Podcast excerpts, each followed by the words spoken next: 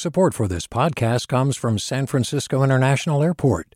At SFO, you can discover award winning flavors and unique shops all before takeoff. Learn more about what's at SFO at flysfo.com. Hey, it's Glynn Washington from Snap Judgment.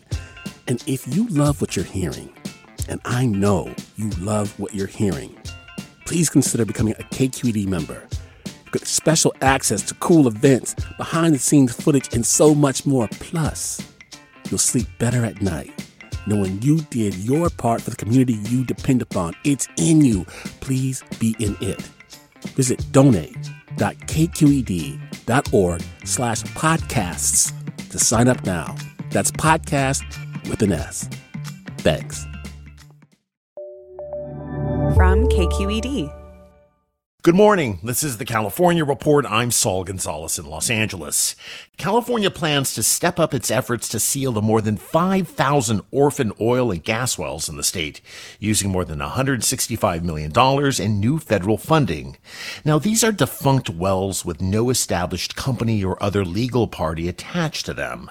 California Natural Resources Secretary Wade Crowfoot says these wells can still contaminate the environment and pose health risks to communities. This is a huge problem in California and throughout the country.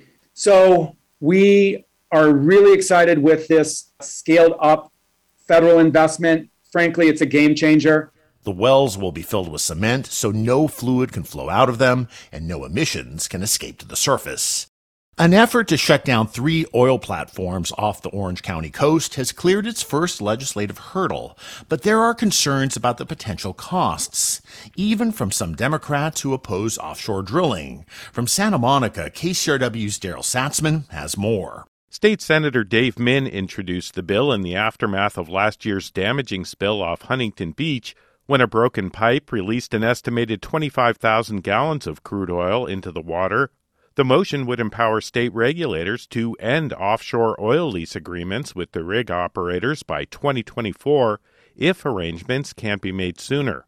Min says the operations put the environment and people's livelihoods in peril. These offshore rigs threaten a vibrant California coastal economy that generates $44 billion a year in economic activity and employs over a half million Californians. Some of Min's fellow Democrats remain on the fence, their hesitancy stems from the state's potential costs and liability when the rigs are decommissioned. Here's State Senator Bob Hertzberg of Van Nuys. Money's not printed on trees. So you're saying we're going to take this money out of foster care or we're going to take it out of money that we need to build housing for homeless. The legislation did pass its first Senate committee this week. For the California Report, I'm Daryl Satzman in Los Angeles. Researchers in San Diego County are working to stave off the worst impacts of global warming. KPBS reporter Erik Anderson says cattails found in wetlands could be part of the answer. San Diego's Batiquitos Lagoon sits right beside one of the region's busiest highways, Interstate 5. But it's the gently swaying stalks of cattails that have captured the interest of two researchers at the Salk Institute for Biological Studies. So you can see how hard it is to dig out. That's why it, really holds the sediment extremely well. Joseph Noel watches his colleague Todd Michael use a small hand shovel to cut into the dirt around the base of a cattail stem. Michael lifts up a newly liberated plant. This is an example, it's still alive, so you can see a new shoot is forming. The plant's roots are coated in a sticky black mud. The rich, wet dirt is created by the constant push and pull of this coastal wetland environment. Michael says saltwater regularly flows into the estuary, pushing back and even killing the freshwater cattails. The ones that replace them grow over the dead, and that creates the sediment. So, this is the rhizome. Uh, it's hard to see because it's all muddy. The rhizome is an underground stem that grows sideways, much like the roots of grass found in Southern California yards. But it's not what Noel is interested in. Turns out that wetland plants, plants that have wet feet, either like this or even fully submerged, they make a lot of suberin, particularly in their roots. And suberin has the Salk team's attention. Suberin is a waxy layer covering small root structures. It helps cattails regulate water. They can block the salt water and allow fresh water in. Michael says the suberin covered appendages are full of carbon molecules. Plants are naturally carbon accumulating um, machines, right? They suck carbon dioxide out of the air. All this right here is all this biomass is basically just carbon. And the carbon molecules in suberin don't break down when the plant dies. Noel says the carbon lingers in the mucky sediment. You can almost see it. It's all all the it's very dark and black, so it's full of carbon. In fact, I bet if you dug down you know, up to 10 feet below this, depending on how long this existed, it would be a huge amount of carbon that's stored. Noel and Michael have sequenced the cattail genome and they hope to transfer that plant's ability to make suberin into crop plants like corn and sorghum. With these new gene editing technologies, we really think we're going to be able to go into these crop plants and tweak them, and so the roots will have more of this substance. The impact could be huge. Crop plants with the modified roots could pull as much as a quarter of the planet's excess carbon out of the air that's enough to have a real impact on climate change. This is a key part of the Salk Institute's Harnessing Plants initiative, and Michael says cattails or typha have other traits that could make plants more resilient. Each cattail makes 300,000 plus seeds. And if you've ever seen a cattail release its seeds, it looks like snow. And all of those seeds have the potential to be a new um, a new stand of typha. But the habitat that is so efficient at storing carbon has been under assault for decades. Darren Smith is a senior environmental scientist with the California State Parks. He says urbanization has eliminated 90% of the state's coastal wetlands. There's there's been a big change with people. You know, I think wetlands were something almost like an oasis early on in California where you just didn't run into fresh water very often. And those same wetlands that are giving researchers hope about slowing climate change are under a lot of stress. Smith says people are making it hard for the habitat to adapt. You know, we built right up to them. We built the watersheds and we built right up to the edges of them. And so for them to to do what they do to you know retreat or for the water to back up and form new vegetated wetlands further upstream there's just got to be the space to do it. Researchers say giving the habitat space allows scientists extra time to find other plant traits that could play a role in reducing the speed of climate change. For the california report i'm erik anderson in san diego Hi, I'm Sasha Khokha, host of the California Report magazine. Every week, we bring you stories about what connects us in the giant, diverse Golden State. Because what happens in California changes the world. I love this place. We were once seen as like the place to be, California. The land of milk and honey. That's where you go to Sunshine State, but we just have challenges right now. KQED's California Report magazine. New episodes drop every Friday, wherever you get your podcasts. Hey, it's Avery Trufelman, host of Articles of Interest. And I've got to say, I've been a fan of KQED ever since I was a little kid and I would come out to San Francisco to visit my grandma. It was just what we'd always turn on every time we got in the car, every time we were making dinner and turning on the radio. It was always KQED. And then over the years, I've become a massive fan of KQED podcasts because this is local reporting at its best. These are answers to questions you've always wanted to know, interviews with exciting, unusual voices, necessary journalism, all told with love and care and artistry. And did you know that a majority of KQED's funding actually comes from members? It's just people like you and me supporting the programs they love while also getting access to cool events, behind the scenes footage, and so much more. If you want to sign up and be a part of this amazing community, visit donate.kqed.org slash podcasts to become a member today. That's podcasts with an S. Thank you for listening and thank you for your support. California's labor commissioner has fined poultry giant Foster Farms and three staffing agencies nearly $4 million for failing to tell thousands of workers about COVID 19 supplemental paid sick leave benefits. KQED's Alex Hall has more. The failure was discovered during an audit of Foster Farms payroll records in 2020 amidst a COVID 19 outbreak that ultimately claimed nine workers' lives.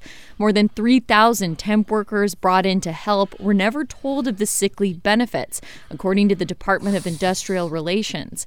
Now, Foster Farms and the staffing firms it worked with are on the hook to pay those workers back. In a statement, Foster Farms said it abides by all federal and state employment laws. One staffing agency, Human Bees, denies wrongdoing and plans to appeal. For the California Report, I'm Alex Hall in Fresno.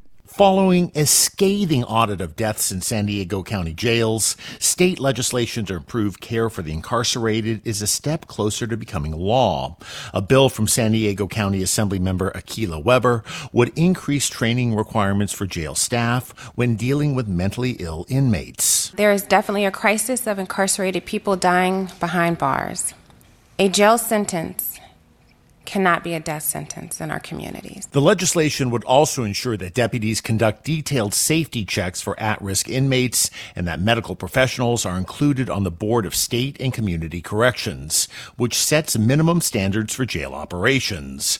A report this month from the Citizens Law Enforcement Review Board found that San Diego County had the highest number of excess deaths among California's 12 largest county jails.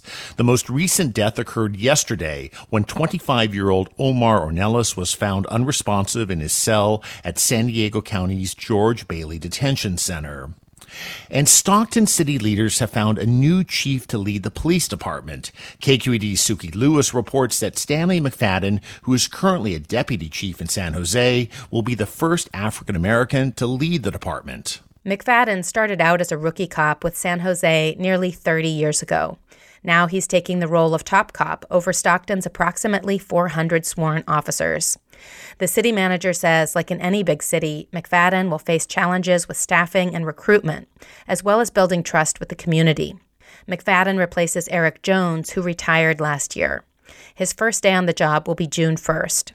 For the California Report, I'm Sukey Lewis. Let's turn to your digital privacy. To help protect it and give people more control over what companies do with consumers' data, the state has enacted new privacy laws and created the country's very first privacy protection agency to enforce them. Technologist and data privacy expert Ashkan Soltani is the director of the agency. He's been on the job for about six months now and gave the California Report one of his first interviews. I started the conversation conversation by asking Soltani about what it's like to start such an agency from scratch. Well, you know, there's not a handbook, and apparently it's pretty unique to start a brand new agency. Our running joke is I think uh, one of our big milestones are going to be when we buy a printer because there's a running joke. It's not really true, but the running joke is it takes six months to buy a printer. But really, we're just kind of starting from scratch, and it's been pretty nuts. It's literally from things like getting IT services and getting um, you know office space to also trying to operate and um, meet our goals and deadlines for rulemaking and for enforcement. So it's been a lot. It's been a lot for sure. Mr. Soltani, your agency has an initial budget of $10 million. When you fully staff up, you'll still have fewer than 50 employees. Yet, when it comes to protecting people's digital privacy, you're supposed to police some of the richest companies in the world, all of them with armies of lawyers. If there is serious pushback from industry when it comes to your agency's regulatory and enforcement efforts, can you handle it? You know, I'm not deluded. I do expect uh, enforcement will be a challenge, particularly given how well resourced a lot of the industry is. But I do think the statute is clear. I do think that there's a number of businesses that want to do the right thing. They just want clarity and that they recognize that you know there there are certain practices that consumers should be able to have rights around or, or have rights to opt out of. And I think um, we'll be actively focused on those.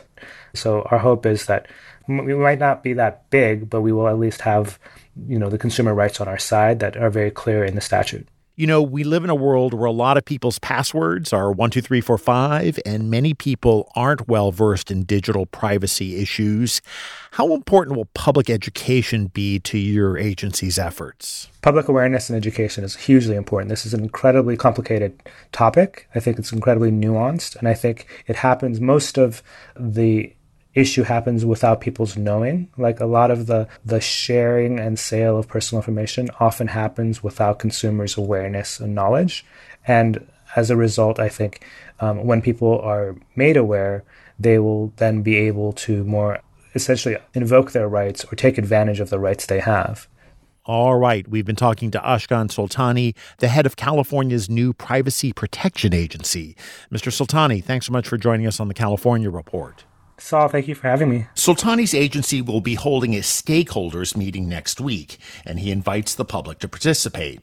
You can get more information by going to the Privacy Protection Agency's website at cppa.ca.gov. That's cppa.ca.gov.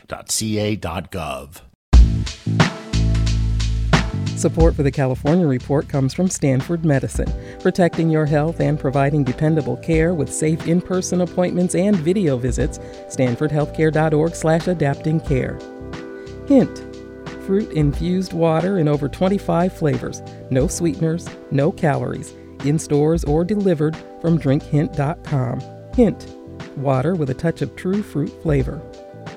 And Eric and Wendy Schmidt, whose philanthropy harnesses the power of people and science to create innovative solutions for a healthy environment, just societies, and opportunities for human achievement.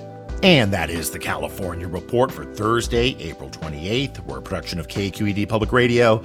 I'm Saul Gonzalez. As always, thanks for listening and talk tomorrow. Hi there. I'm Rund Abdelfatah from Throughline.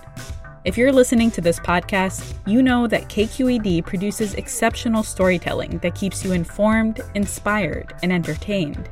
Their podcasts cover issues from your neighborhood to the entire country and everything in between. Support this work today. You can help us continue to bring quality podcasts to your ears. Just head to donate.kqed.org slash podcast. That's donate.kqed.org slash podcast.